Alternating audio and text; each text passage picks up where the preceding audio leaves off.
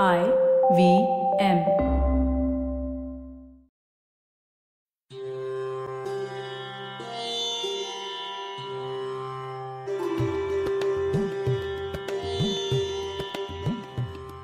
Hello everyone Akhand Bharat stories of a greater India या पॉडकास्टच्या एका नवीन एपिसोडमध्ये तुम्हा सर्वांचं मनापासून स्वागत. मी सानिया माने. पुण्यात पथिल हेरिटेज तर्फे हेरिटेज वॉक्स ट्रिप्स आणि इतिहासावर आधारित कॉर्पोरेट ट्रेनिंग देण्याचं काम करते. या आठवड्यातल्या बुधवारी आपण मायथॉलॉजी किंवा पुराकथाशास्त्र याविषयी थोडक्यात माहिती घेतली. काही देवतांच्या त्यांच्या वाहनांच्या गोष्टी सुद्धा ऐकल्या. पण एक धागा सोडला तो म्हणजे स्त्री देवतांचा किंवा देवी या संकल्पनेचा. याच विषयी आपल्याशी गप्पा मारायला आज आल्या आहेत डॉक्टर मंजुषा गोखले मॅडम. खर तर संस्कृत कला इतिहास वारसा या गोष्टींचा अभ्यास करणाऱ्या लोकांना हे नाव अजिबात नवीन नाहीये. पण तरी सुद्धा त्यांची थोडक्यात ओळख करून देते. गोखले मॅडम मूळच्या पुण्याच्याच असून त्यांनी आपल्या एस पी कॉलेजमधून संस्कृत विषयात बी ची पदवी घेतली. त्या बी ला पहिल्या सुद्धा आल्या होत्या पुणे विद्यापीठात. पुढे मुंबई विद्यापीठातून त्यांनी एम ची पदवी मिळवतानाही प्रथम क्रमांक गोल्ड मेडल आणि अनेक पारितोषिकं पटकवली होती. संस्कृत काव्यशास्त्र या विषयात त्यांनी पीएचडी प्राप्त केली. या कालावधीत त्यांना भारत सरकारची राष्ट्रीय शिष्यवृत्ती सुद्धा प्राप्त झाली होती बर का. पुढची बावीस वर्ष मॅमनी मुंबईच्या रामनारायण रुईया महाविद्यालयात प्राध्यापक आणि संस्कृतच्या एचओडी म्हणून काम केलं होतं. आणि अगदी विद्यार्थी प्रिय शिक्षक अशी त्यांची खरी ओळख आहे. आणि आय एम शुअर त्यांचे सगळे स्टुडंट जे आजचा आपला पॉडकास्ट ऐकत असतील they will definitely agree with me on that त्यानंतर पुढे मुंबई विद्यापीठात सुद्धा त्यांनी M A M Phil PhD करणाऱ्या अनेक विद्यार्थ्यांना मार्गदर्शन केलं. संस्कृत साहित्याचा इतिहास या पुस्तकाच्या त्या सहलेखिका सुद्धा आहेत. त्याचबरोबर अनेक राष्ट्रीय आंतरराष्ट्रीय चर्चासत्रांमध्ये परिषदांमध्ये त्यांनी अनेक शोधनिबंधांचं सादरीकरण पण केलं होतं. अख्ख्या महाराष्ट्रात नाही तर संपूर्ण भारतात त्यांनी वेगवेगळ्या संस्थांमध्ये व्याख्यानं दिली आहेत. आणि तेवढंच नाही तर आत्ताच्या लॉकडाऊनच्या काळात सुद्धा तुम्ही मॅमचे अनेक वेबिनार्स म्हणा झूम मीटिंग म्हणा असे बरेच सेशन्स ऑनलाईन सुद्धा ऐकले असतील. त्याचबरोबर त्यांना अनेक पुरस्कार सुद्धा मिळालेले आहेत. त्यापैकी ठाणे नगररत्न पुरस्कार मुंबई ब्राह्मण सभेतर्फे ज्ञानवंत पुरस्कार असे बरेच पुरस्कार आजपर्यंत मॅमना मिळालेत. आणि आत्ता मॅम काय करतात तर ऑफकोर्स रुईया कॉलेजमधून रिटायर झाल्यावर त्या परत पुण्याला शिफ्ट झाल्या आणि बालभारती पाठ्यपुस्तक मंडळाच्या संस्कृत विषयाच्या तज्ज्ञ समितीच्या मान्यवर सदस्य म्हणून त्या सध्या कार्यरत आहेत. आणि इतकंच नाही तर पुण्याच्या टिळक महाराष्ट्र विद्यापीठाच्या कला शाखेच्या डीन म्हणून सुद्धा आज मॅम कार्यरत आहेत. सो तुम्हाला लक्षात आलंच असेल की इतकी अमेझिंग इंट्रोडक्शन ज्या व्यक्तीची आहे तर आय एम शुअर तुम्ही त्यांना ऐकायला पण तेवढेच उत्सुक असाल. So ma'am Akhand Bharat stories of a greater India या पॉडकास्टमध्ये तुमचं खूप खूप स्वागत. धन्यवाद सानिया. मला आजच्या या कार्यक्रमामध्ये बोलावल्याबद्दल मी तुम्हा सगळ्यांची मनपूर्वक आभारी आहे आणि मला देवी या विषयावर तुमच्याशी गप्पा मारायला खूपच आवडेल. माझा अगदी आवडता विषय आहे तो. येस नक्कीच. सो मी अजिबात वेळ घालवणार नाही आणि आपण डायरेक्ट आपल्या गप्पांना सुरुवात करूया. सो सगळ्यात हो. आधी मॅम आम्हाला जाणून घ्यायला आवडेल की देवी ही संकल्पना किती प्राचीन आहे किंवा त्याचं ओरिजिन काय? खरं सांगायचं तर माणूस जेव्हा माणूस म्हणून विकसित व्हायला लागला तेव्हापासूनच ही देवी संकल्पना त्याच्यामध्ये रुजली असली पाहिजे. पण त्याचा पहिला पुरावा आपल्याला मिळतो तो म्हणजे सिंधू संस्कृतीमध्ये हरप्पा मोहेंजोदडो या ठिकाणी जी उत्खनन झाली त्या ठिकाणी काही मृण्मय म्हणजे मातीच्या मुद्रा मिळालेल्या आहेत सील मिळालेली आहेत आणि त्याच्यावर एका स्त्रीची प्रतिमा आहे. ती स्त्री नग्न आहे आणि तिच्या योनीतून एक झाड आलेलं दाखवलेलं आहे. अर्थातच ही स्त्री प्रतिमा म्हणजे भूमी किंवा पृथ्वी किंवा भूदेवी आहे असं आपल्या लक्षात येतं. म्हणजे याचा अर्थ अगदी पुराव्यानिशी बोलायचं झालं तर इसवी सन पूर्व पाच एक हजार वर्षापासून तरी अशा प्रकारे देवीची संकल्पना किंवा देवीचं महत्त्व आपल्याला प्रस्थापित झालेलं दिसतं. मग तिथून पुढे आपण जर वैदिक साहित्याकडे आलो तर ऋग्वेदामध्ये आपल्याला पृथ्वी ही देवता दिसते. यजुर्वेदामध्ये आपल्या सगळ्यांच्या परिचयाचं असलेलं श्री सुक्त हेही आपल्याला मिळतं. तिथे सुद्धा श्री म्हणजे भूमी भूदेवी अशी कल्पना आहे आणि तिची स्तुती तिथे गायलेली आहे.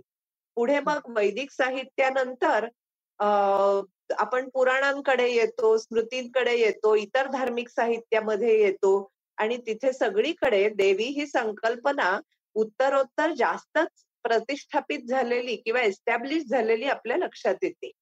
Okay okay. हो ओके. नाईस सो आता तुम्ही आपण पृथ्वी देवी किंवा सृष्टीची निर्मिती याविषयी बोललो. सो जनरली जेव्हा म्हणजे आमच्यासारखी लोक जे अगदी बेसिक इंडॉलॉजी शिकतात किंवा जनरल इतिहासाची आवड असते. सो यांना यांनी वाचलेलं असतं बघितलेलं असतं ऐकलेलं असतं की सृष्टीची निर्मिती ही ब्रह्मापासून झालीये. असं अगदी ढोबळपणे आपलं आपलं मत असतं. पण इथे कुठेही स्त्रीची भूमिका अशी खूप अपफ्रंट आपल्याला इझिली दिसत नाही किंवा वाचायला मिळत नाही. सो ह्याचं कारण काय असावं? का म्हणजे भूमिका आहे पण ती आपल्याला तेवढी माहिती नाही. सो एक्झॅक्टली काय म्हणजे आता तू शेवटी जे म्हणालीस ते मला जास्त योग्य वाटतं. की देवीची किंवा स्त्री देवतेची भूमिका सृष्टीच्या निर्मितीमध्ये खूपच महत्वाची आहे. म्हणजे मी आता जे सांगितलं अगदी हरप्पा पासून वैदिक साहित्यापासून तिथे सगळीकडे आपल्याला असं दिसतं की मुळामध्ये देवी ही संकल्पना पृथ्वी या स्वरूपाची आहे. कारण माणसाच्या जेव्हा लक्षात आलं की पृथ्वीमध्ये जमिनीमध्ये एखादा दाणा जरी पडला तरी त्याच्यातून रोप येतं आणि त्याला भरपूर दाणे लागतात किंवा फळं लागतात. म्हणजे इतकी ही. पृथ्वी सुफल होते आणि आपल्याला फळ देते आपलं पालन पोषण करते. किंबहुना कुठल्याही नवीन वनस्पतीला जन्म देते. त्या वेळेपासूनच ही पृथ्वी ही त्यांनी आदी माता म्हणून तिची कल्पना केली. पुढे त्याच्या जेव्हा असं लक्षात आलं की पृथ्वीचं जे कार्य आहे निर्माण करण्याचं पालन पोषण करण्याचं हेच कार्य स्त्री करत असते. ती जन्माला घालणारी आहे पालन पोषण करणारी आहे आणि आपल्या बाळांचं संरक्षणही करणारी आहे. आणि त्यामुळे त्यांनी पुढे ह्या पृथ्वी देवीला पृथ्वीला स्त्री रूपामध्ये तिची कल्पना केली. आणि मग तेव्हापासून पृथ्वीला वेगवेगळ्या स्त्री रूपामध्ये तिची पूजा अर्चा किंवा तिची ध्यानधारणा तिची उपासना सुरू झाली. आता पुढे असं झालं की ज्या वेळेला समाजामध्येच स्त्री दुय्यम ठरली आणि पुरुष श्रेष्ठ ठरला म्हणजे कुटुंबामध्ये आता अगदी आपण प्राचीन इतिहासात जायचं म्हटलं तर आई आणि तिची मुलं हेच पहिलं कुटुंब होतं. पण त्या वेळेला पुरुष प्रधान कुटुंब व्यवस्था रूढ झाली. त्या वेळेला स्त्रीची भूमिका त्यातली दुय्यम झाली. आणि त्याचा प्रभाव आपल्याला मायथॉलॉजीत किंवा दैवतशास्त्रातही दिसतो. तिथे सुद्धा पुरुष देव मुख्य झाले आणि स्त्री देवता ह्या त्यांच्या त्यांना दुय्यम झाल्या गौण ठरल्या. आणि त्यामुळे तू म्हणतेस तसं तिथे आपल्याला प्रजापती ब्रह्मदेव ब्रह्मा विष्णू महेश ही त्रयी अशा प्रकारे पुरुष देवांची कल्पना ही जास्त रूढ झालेली आपल्याला दिसते. सो प्रॉब्ली म्हणून त्या फक्त एखादी देवी ही एखाद्या देवाची कॉन्सॉर्ट ज्याला आपण म्हणतो. सो आय थिंक तेवढंच त्याचं किंवा पत्नी म्हणून काही वेळेला अशा तऱ्हेने दोन्ही रूपामध्ये स्त्रीची प्रतिष्ठापना किंवा देवीची प्रतिष्ठापना त्या पुरुषाला जोडून घेतली गेली. त्याला दिसत. राईट सो आता तुम्ही बोलता बोलता म्हणलात की पृथ्वी या देवीची वेगवेगळी रूप ऐकायला पाहायला म्हणजे हो, हो. वाचायला मिळतात. सो ती कुठली रूप आहेत? हा. आता आपण अगदी नेहमीच्या आपण वर्षभरामध्ये जे वेगळे वेगळे सण किंवा व्रत किंवा उत्सव साजरे करतो त्यांच्याकडे दृष्टी टाकली तर आपल्या लक्षात येईल की ही यातली बरीचशी व्रत किंवा सण उत्सव हे सृजनाशी म्हणजे नवनिर्मितीशी संबंधित आहेत. आणि त्यामुळे त्या सगळ्या सणा उत्सवांमध्ये आपल्याला देवी ही संकल्पना प्रमुख म्हणून दिसते. उदाहरण द्यायचं झालं तर चैत्रामध्ये गौर बसवतात. चैत्र गौरी. ती कुमारिका आहे असं मानण्याची पद्धत आहे. कारण शेवटी स्त्रीचा काय किंवा भूमीचा काय? प्रवास हा कुमारिकेपासून तिच्या आईपणापर्यंत पुढे चाललेला असतो. त्यामुळे ही चैत्र गौर जी बसवतात ती कुमारिका असते. कारण आणि तिला वगैरे बसवतात पाहिलेलं असतं सगळ्यांनी हो, हो, हो. पुढे आपल्याला श्रावण महिन्यामध्ये आपण मंगळागौर करायची पद्धत असते. ही. श्रावण महिन्यातली देवी ही सवाष्ण म्हणजे विवाहिता आहे असं मानलं जातं. पुढे मग भाद्रपदामध्ये गणपतीच्या पाठोपाठ गौरी येतात. त्यावेळची गौरी ही गर्भवती देवी आहे.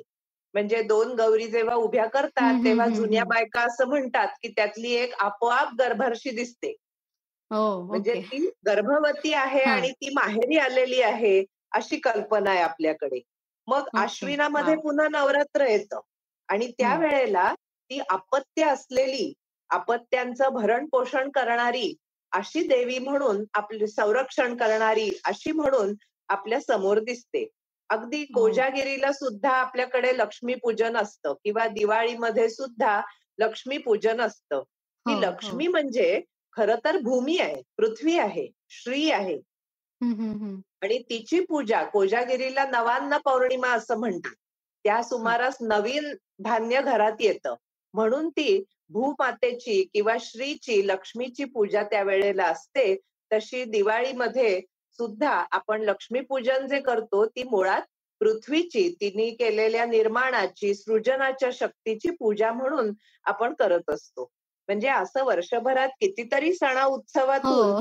ही संकल्पना आपल्या ओळखीची असते. Absolutely absolutely is this is very interesting आणि याच्या या बाबतीत थोडं अजून सांगायचं झालं तर खरं म्हणजे ह्या गोष्टी सगळ्या आपण बघतो करतो पण त्याचा मुळातला जो संबंध आहे पृथ्वीशी किंवा निर्माणाशी प्रजननाशी तो आपल्या लक्षात आलेला नसतो. आता बघ नवरात्रामध्ये आपल्याकडे शेत लावायची पद्धत असते बऱ्याच ठिकाणी. हो, म्हणजे हो. एखाद्या थाळीमध्ये किंवा भांड्यामध्ये माती घालून त्यात धान्य पेरतात.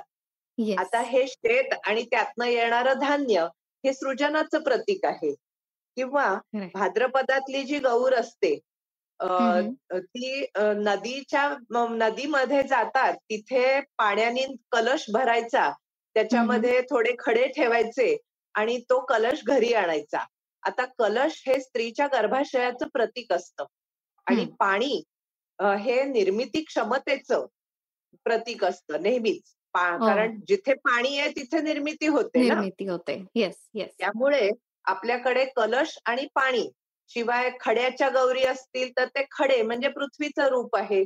किंवा अगदी उभ्याच्या गौरी असतील तर पुष्कळ ठिकाणी तेरड्याच्या किंवा आणखी कसल्या झाडांची जुडी करून त्याच्यावर हो. मुखवटा बसण्याची पद्धत असते. म्हणजे शेवटी ही पृथ्वी आणि तिने केलेलं फलन किंवा तिची सृजनाची शक्ती याच्याशी या सगळ्या गोष्टी निगडीत असतात.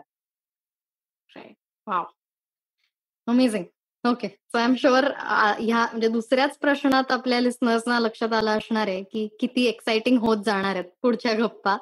So coming to next question is आता मायथॉलॉजीमध्ये देवी देवतांच्या लग्नाविषयी अनेक गोष्टी आहेत. म्हणजे मगाशी आपण म्हणलो तसं की ती आयदर कॉन्सर्ट असते किंवा पत्नी असते.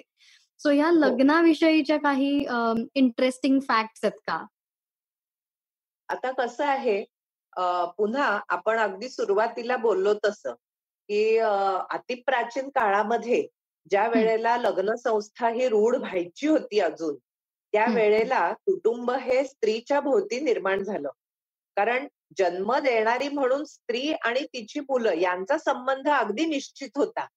आणि किंबहुना निर्मितीमध्ये पुरुषाचा संबंध असतो ही गोष्टच माणसाला बऱ्याच उशिरा कळली होती. आणि जरी कळली तरी पुरुषाचा संबंध हा थोडा उपरा किंवा बाहेरून असतो. कारण. जन्माला मूल येणार त्या आईच्या उदरातून. त्यामुळे आई आणि तिचं मूल किंवा मुलं हेच. कुटुंब होतं. स्त्री ही त्यातली मुख्य होती कुटुंब प्रमुख होती. पण. जसं जसं पुढे लग्न संस्था एस्टॅब्लिश झाली आणि पितृप्रधान समाज व्यवस्था रूढ झाली. तसं मी मगाशी म्हंटल तसं देवीच्या संकल्पनांमध्येही थोडे थोडे बदल घडून आले.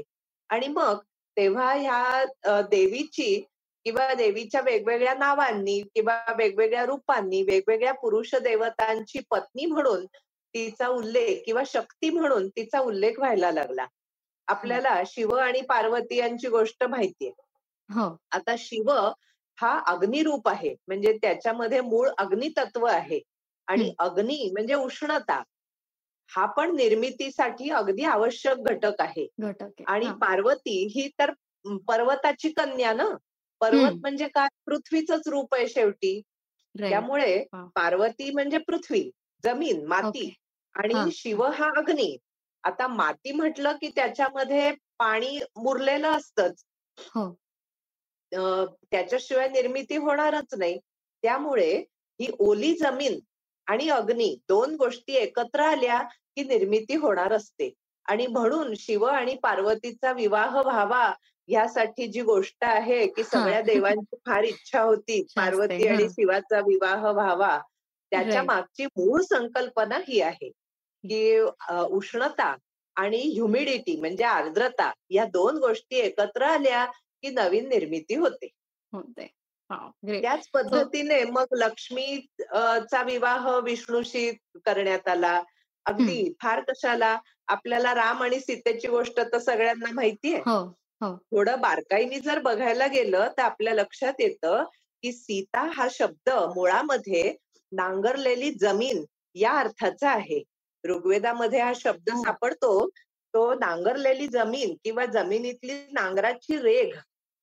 असा त्याचा अर्थ असतो म्हणून. तर सीता जमिनीच्या पोटात आली आपली गोष्ट आहे ना हो. रामायणामधली हो हो. म्हणजे सीता हे भूमीचं प्रतीक आहे आणि. आपला घनश्याम राम सावळा राम हा आकाशातल्या पावसाळी ढगाचं प्रतीक आहे आणि हो. म्हणून सीतारामाचा विवाह म्हणजे स्वर्गधरेचं मिलन आहे जसं गीता रामायण सांगतं आपल्याला त्याप्रमाणे राईट राईट आकाशाशी. जडले नाते धरणी मातेचे.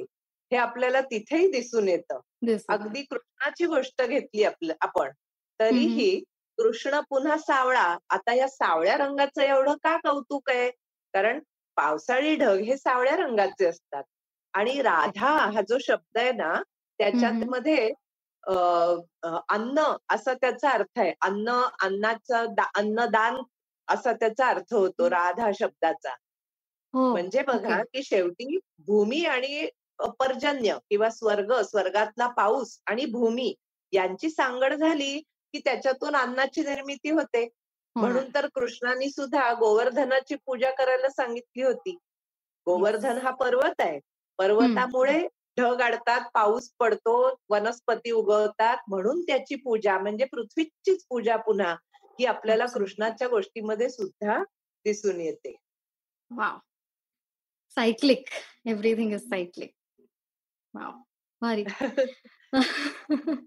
मी ऍक्च्युली आय एम ऍक्च्युली काय म्हणतात ना आउट ऑफ एक्सप्रेशन्स ते इतकं त्या तुमच्या बोलण्याच्या फ्लो मध्ये गुंगून जायला होत आहे great okay so right so that म्हणजे ब्रिंग्स खूप इंटरेस्टिंग आहे. इंटरेस्टिंग आहे. Absolutely absolutely so that brings me to the next question की म्हणजे रादर आठवलं मला आता एकदम तुम्ही बोलत असताना की आपण या लग्नाविषयी बोललोय आणि शिवपार्वती विषयी कथेविषयी बोललोय आणि आपण वेरूळमध्ये सुद्धा ती सगळी शिल्प बघत ह्याच्यावर भरपूर चर्चा केली होती. हो हो सो बरोबर. देवी ही संकल्पना तर आता आपण बघितली पण आता त्याचा मूर्तीपर्यंतचा प्रवास कसा काय घडला असेल?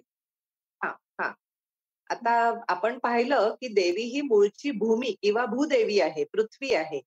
त्यामुळे पहिल्यांदा ह्या भूदेवीच्या पूजेमध्ये पहिलं स्थान जे मिळालं ते शिळा रूपात म्हणजे त्याला तांदळा असा पण एक शब्द आहे Okay. लोकभाषेमध्ये हो. म्हणजे बऱ्याचदा आता जर आपण आंबेजोगाईला वगैरे बघितलं तर ती देवी म्हणजे मूळची एक शिळा असते.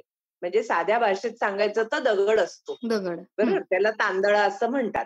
किंवा वारुळ. मुंग्यांचं वारुळ माहितीये ना? तसं हो. वारुळ वारुळाची पूजा. तेव्हा ही शिळा तांदळा किंवा वारुळ ही मूळ म्हणजे मूर्तीच्याही आधीच्या इतिहासात यांची पूजा रूढ होती. कारण शेवटी शिळा हा पृथ्वीचा भाग आहे दगड हा. पृथ्वीचा भाग आहे. आणि. वारुळ म्हणजे काय?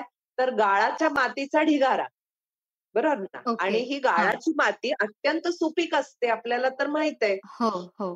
त्यामुळे आणि हा वारुळामध्ये जो नाग असतो ना तो. पुरुष तत्वाचं प्रतीक आहे बरं का? आणि त्यामुळे अगदी आज सुद्धा आपण जर सातेरी किंवा मातंगी ह्या देवता. पाहिल्या तर त्या वारुळ या स्वरूपामध्ये असतात. असतात. किंबहुना आपल्याला रेणुका हे देवीचं नाव माहितीये. त्यातला रेणू शब्दाचा अर्थ आहे माती. ओके. किंवा मातीचे कण. त्यामुळे. मुळात एखादी शिळा किंवा वारुळ यांची पूजा होत असते. म्हणजे हे अगदी प्राथमिक प्रतीक आहे भूदेवीचं. हा. मग काय झालं की हळूहळू त्या म्हणजे ह्या शिळेला घडवलं गेलं. म्हणजे त्याच्यावरती छिन्नी हातोड्यांनी काम करून त्यातनं ज्या सुरुवातीच्या काळातल्या मूर्ती घडवल्या गेल्या त्या लज्जा गौरीच्या रूपात आपल्याला दिसतात. म्हणजे ह्या. देवींना मस्तक नसतं त्या. मस्तकाच्या ठिकाणी बहुधा कमळ असतं बरं का. आणि कमळ हे. आपल्याला माहितीये की हे सृजनाचं प्रतीक आहे. अगदी ब्रह्मदेवाचा जन्म सुद्धा कमळामधून झालेला आहे. लक्ष्मी हो. कमळामध्ये असते हे सगळं माहिती आपल्याला. तर ही जी लज्जा गौरीची मूर्ती आहे तिच्यामध्ये तिचे जे रिप्रोडक्टिव्ह ऑर्गन्स आहेत म्हणजे. जननेंद्रिय आहेत ती प्रामुख्याने दाखवलेली असतात त्याचं कारण असं आहे की ही भूदेवी आहे ना आणि ती. जन्माला घालते म्हणून तर तिची पूजा करायची आणि म्हणून ओके ज्यावेळी एखादी स्त्री ह्या देवीची पूजा करते त्यावेळेला भूदे भूमातेनी भूमीसारखंच आपल्यालाही फलवती करावं आपल्यालाही. अपत्य द्यावीत ओके यासाठी ह्या लज्जा गौरीची पूजा होत असते पुढे. मग ह्या मूर्तींमध्ये आणखीन फेरफार झाले. कसं असतं जसा जसा समाज सोफिस्टिकेटेड होत जातो तसं तसं त्याचे विचार किंवा त्याचे दृष्टिकोन बदलतात मग त्याला आधीच्या ज्या अनघड गोष्टी असतात त्या आवडेनशा होतात. आणि मग तो आपल्या नवीन दृष्टिकोनाला अनुसरून जुन्याच गोष्टींना नवीन रूप देत असतो तसंच मग हळूहळू ज्या नुसत्या शिळा होत्या किंवा तांदळा होता देवीचा त्याच्यावरती शेंदूर लावणं त्याच्यावर मुखवटा बसवणं त्याला साडी नेसवणं दागिने घालणं हे सगळं हळूहळू नंतर डेव्हलप झालं. किंवा मग ओके. पूर्ण स्त्री रूपामधली देवीची मूर्ती जशी कोल्हापूरची. अंबाबाई आहे तुळजाभवानी आहे अशी. पूर्ण स्त्री रूपातली मूर्ती ही त्याच्यानंतरची अवस्था असं आपल्याला म्हणता येईल. ओके. सो मॅम आता आपण जे वेगवेगळे सण उत्सव साजरे करतो तर त्यामध्ये ही देवीची उपासना कुठे कुठे दिसते? किंवा काही काही ठिकाणी असं काही एकदम भन्नाट आपल्याला बघायला मिळतं का? आपण सर्वसाधारणपणे आपल्याला जे उत्सव माहीत आहेत ते तर. मी मगाशी सांगितले पण हो. त्याच्यापेक्षा थोडे वेगळे. म्हणजे आता कसं आहे की स्त्री ही जेव्हा म्हणजे ती अपत्य प्राप्तीची शक्ती म्हणजे सर्जनाची शक्ती ही स्त्रीकडे आहे म्हणून. स्त्री या रूपामध्ये पृथ्वीला आपण देवीचं स्वरूप दिलेलं आहे. आता स्त्रीच्या बाबतीमध्ये अ, ती वयात आल्याशिवाय म्हणजे त्याला संस्कृतमध्ये रजस्वला असा शब्द वापरतात म्हणजे. साध्या भाषेत तिची मासिक पाळी सुरू झाल्याशिवाय पुढे ती अपत्य जन्माला घालाया योग्य होत नसते. त्यामुळे अ, पूर्वीच्या काळामध्ये मुलीला जेव्हा पहिल्यांदा पिरियड चालू होतो त्या वेळेला घरामध्ये अगदी सण साजरा केला जात असे. तिला मखरात. बसवलं जात असे गाणी म्हटली जात असत फराळाचे पदार्थ केले जात असत. आणि जर कोणाला याविषयीची बातमी द्यायची असेल तर अमक्या अमक्या मुलीला मुका मुलगा झालाय असं Oh. सांगितलं ओके इंटरेस्टिंग म्हणजे? तर पुढे ती तिच्या उदरामधून अपत्य जन्म होण्याची शक्यता आता निर्माण झालेली आहे असं म्हणून तिच्या ह्या पहिल्या पहिल्या वयात येण्याचा उत्सव आपल्याकडे म्हणजे सगळीचकडे भारतामध्ये साजरा हो. केला जात असे. तसंच पृथ्वीच्या बाबतीत सुद्धा. तिचं रजस्वला होणं म्हणजे तिच्या सर्जनाची पूर्वतयारी होणं हे महत्वाचं आहे आणि. त्यामुळे अनेक देवींच्या बाबतीमध्ये अशा तऱ्हेने रजस्वला उत्सव किंवा रजोदर्शनाचा उत्सव त्याला म्हणतात तो साजरा. केला जातो उदाहरण हो. सांगायचं झालं तर आसाममध्ये गुवाहाटीला कामाख्या देवीचं देऊळ आहे आपल्याला माहीत आहे. हो हो तर ही कामाख्या देवी तिचं तर जो म्हणजे जी शिळा आहे त्या ठिकाणी ती. त्या जननेंद्रियाच्याच सारखी दिसणारी आहे. म्हणजे ती. पृथ्वीची योनी आहे जननेंद्रिय आहे असंच मानलं जातं. आणि तिच्या रजोदर्शनाचा उत्सव साजरा केला जातो आणि तेव्हा चार दिवस लाल रंगाच्या वस्त्रांनी ती- शिळा झाकून ठेवली जाते जसं हो. काही तिचे तिचे हे चार दिवस होणार आहेत आणि त्यानंतर मग ही भूदेवी ही पुढच्या आपल्या सृजनासाठी सक्षम होणार आहे अशाच Okay. तऱ्हेचे उत्सव काश्मीरमध्ये केरळमध्ये ओरिसामध्ये असे ठिकठिकाणी साजरे केले जातात त्याला त्या ठिकाणी वेगळी वेगळी नावं पण असतात.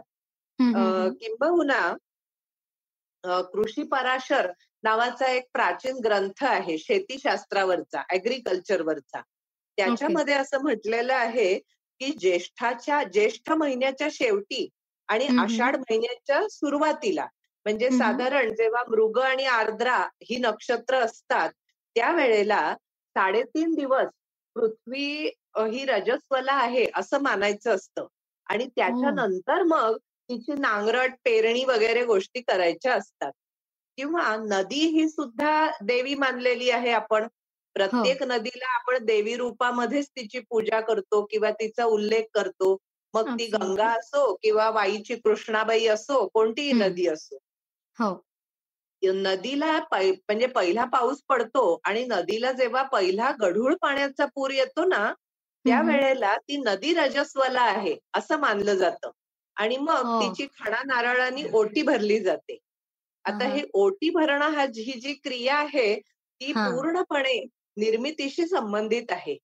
आपण ज्या ठिकाणी स्त्रीचं गर्भाशय असतं त्याला ओटीपोट असा शब्द आहे मराठीमध्ये. म्हणजे खालच्या. बाजूचं पोट. तर त्याला धरून आपण ओटी भरणं हा शब्द वापरतो. त्याच्यामध्ये तांदूळ गहू यासारखं धान्य असतं. नारळ. सुपारी यासारखं फळ असतं. या सगळ्या गोष्टी सृजनाशी निगडीत आहेत. धान्य हे पुन्हा एका दाण्याचे भरपूर दाणे होतात त्याचं प्रतीक आहे.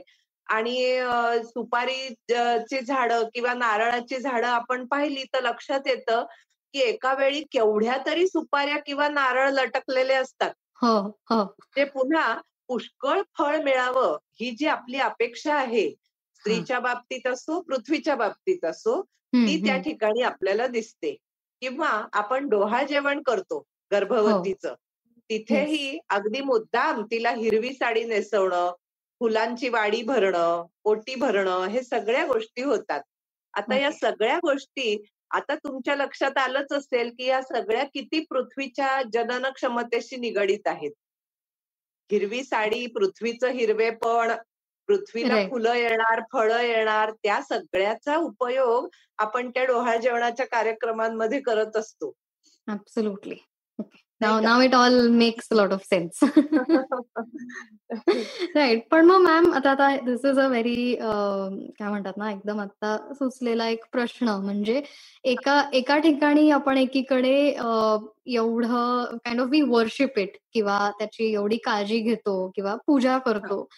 पण ऑन द अदर हँड असंही आपण अदर स्पेशली आपल्या हिंदू धर्मात असं म्हणतात की मग त्या चार दिवसांमध्ये देवाची पूजा करू नये किंवा मंदिरात जाऊ नये. एंट्री रेस्ट्रिक्टेड असते मुवमेंट रेस्ट्रिक्टेड ठेवली जाते. तर म्हणजे वाय दिस ही खूप नंतर आलेली कॉन्सेप्ट आहे हो, तुम्ही हो, म्हणलात हो. तसं का. काय म्हणजे? बरोबर आहे. म्हणजे मुळात कसं आहे की मुळात ही गोष्ट अत्यंत पवित्र आणि तितकीच आवश्यक आहे. म्हणून तर तिची आपण ह्या वेगवेगळ्या दृष्टीने किंवा वेगवेगळ्या पद्धतीने किंवा वेगवेगळे संकेतातून आपण तिची पूजा करत असतो. ती गोष्ट हो. आपल्याला हवी हवीशी असते. पण कसं होतं की हळूहळू रूढी परंपरा बदलत जातात आणि त्यामुळे मग ह्या काही गोष्टी म्हणजे बऱ्याच गोष्टींचा संबंध हा पुरुष प्रधानतेशी नक्की आहे. की. त्यामुळे मग मग स्त्री स्त्रीकडे स्त्री ही त्या काळात कलंकित असते अशा इतक्या दुसऱ्या टोकापर्यंत मान्यता गेली आणि म्हणून. मग ती अस्पर्श आहे किंवा वेगवेगळ्या ज्या रूढी त्याच्यातून आलेल्या आहेत त्या हो, त्या हो. रूढ म्हणजे त्या रूढीच आहेत आणि काय असतं शेवटी मूळ परंपरा कधी कधी या रूढींनी झाकोळून जाते आपल्याला फक्त. रूढीच आपण पाळत राहतो पण त्याच्या मागच्या मूळ गोष्टींनाच मात्र आपल्याला विस्मरण होतं. तसं. थोडस आपल्या बाबतीत झालेलं आहे. Okay okay. राईट. सो आता म्हणजे आता सिन्स आपण रूढी परंपरा याच्याबद्दल बोलत आहोत तर तिकडे बऱ्याच म्हणजे ऑब्व्हियसली लोकदेवता फोक कल्चर फोक मायथॉलॉजी या सगळ्या गोष्टी इकडे इन्व्हॉल्व्ह होत जातात. सो त्याच्याच लाईन्स वरती पुढचा प्रश्न असा आहे की लोकदेवतांमधल्या एखाद्या देवीबद्दल काही इंटरेस्टिंग फॅक्ट आहे का? म्हणजे आता एक मला असं अगदी ओझरता आठवतंय की एका ठिकाणी चप्प एका देवाला चप्पल वाहतात राईट सो हो, असं देवींशी रिलेटेड पण काही इंटरेस्टिंग गोष्टी आहेत का? हो आहेत की. मी तुम्हाला आपल्या परंपरेतली गोष्ट सांगते बर का हा की म्हणजे गोष्ट सगळ्यांना माहीत असते की. रेणुका ही जमदग्नी ऋषींची बायको. आणि ती एकदा पाण्याला गेली आणि तिला ती काहीतरी तिथे बघत रमली आणि तिला उशीर झाला तर ते जमदग्नीच ऋषी ते भयंकर रागवले आणि त्यांनी आपल्या मुलांना सांगितलं की तुमच्या आईचा शिरच्छेद करा तर बाकीची मुलं काही तयार नाही झाली पण परशुरामानी वडिलांची आज्ञा पाळली आणि. त्यांनी रेणुकेचं डोकं उडवलं. मग जमदग्नी प्रसन्न झाले आणि त्याला म्हणाले की वा वा तू माझी आज्ञा पाळलीस आता तू वर माग माझ्याकडे काहीतरी. तेव्हा त्यांनी सांगितलं की "म, वर मागायला सांगताय तर माझ्या आईला परत जिवंत करा. आता ते म्हणाले बरं करतो. पण तिचं ते डोकं उडवलेलं ते कुठे गेलं? ते शोधून आण. हम्म. आता काय झाली होती की परशुरामानी असं काही शस्त्र चालवलं होतं की ते रेणुकेचं डोकं कुठे उडून गेलं ते काही केल्या सापडलंच नाही. आता हो. एक परंपरा असं सांगते की रेणुकेचं जे डोकं आहे ना ते म्हणजे यल्लम्मा देवी आहे. Oh okay. हो. आणि अच्छा. तिचं जे धड राहिलं ना म्हणजे मस्तक नसलेलं धड हो हो. ती म्हणजे लज्जा गौरी आहे. मगाशी मी म्हंटल ती कारण. तिला मस्तक नसतं मग ह्याच्याच पुढे दुसरी एक लोककथा आहे बर का की. परशुराम शोधायला गेला की आता कोणाचं डोकं लावू माझ्या आईच्या धडाला तेव्हा त्याला एक मातंगी म्हणजे मातंग समाजातली स्त्री दिसली आणि ती तिच्याशी तो बोलला तेव्हा ती म्हणाली की चालेल देवाचं काम आहे मी माझं डोकं द्यायला तयार आहे पण माझी. एकच अट आहे की माझ्या म्हणजे डोकं उडवल्यानंतर तुम्ही माझं डोकं रेणुकेला लावाल आणि तिची पूजा कराल. पण मग. माझ्या देहाचं काय? तिची पण पूजा झाली पाहिजे. हो तर हो. परशुरामांनी हे मान्य केलं. आणि मग त्या मातंगीचं शिर कापून ते रेणुकेला लावलं. म्हणजे रेणुका पूर्ण झाली. ह्या पूर्ण रेणुकेलाच आपण यमाई किंवा एकवीरा या नावाने सुद्धा ओळखतो बर का. आणि तिची. मातंगीचा जो मस्तक नसलेला देह होता ना तो. मग लज्जा गौरी म्हणून त्याची पूजा अर्चा व्हायला सुरुवात झाली.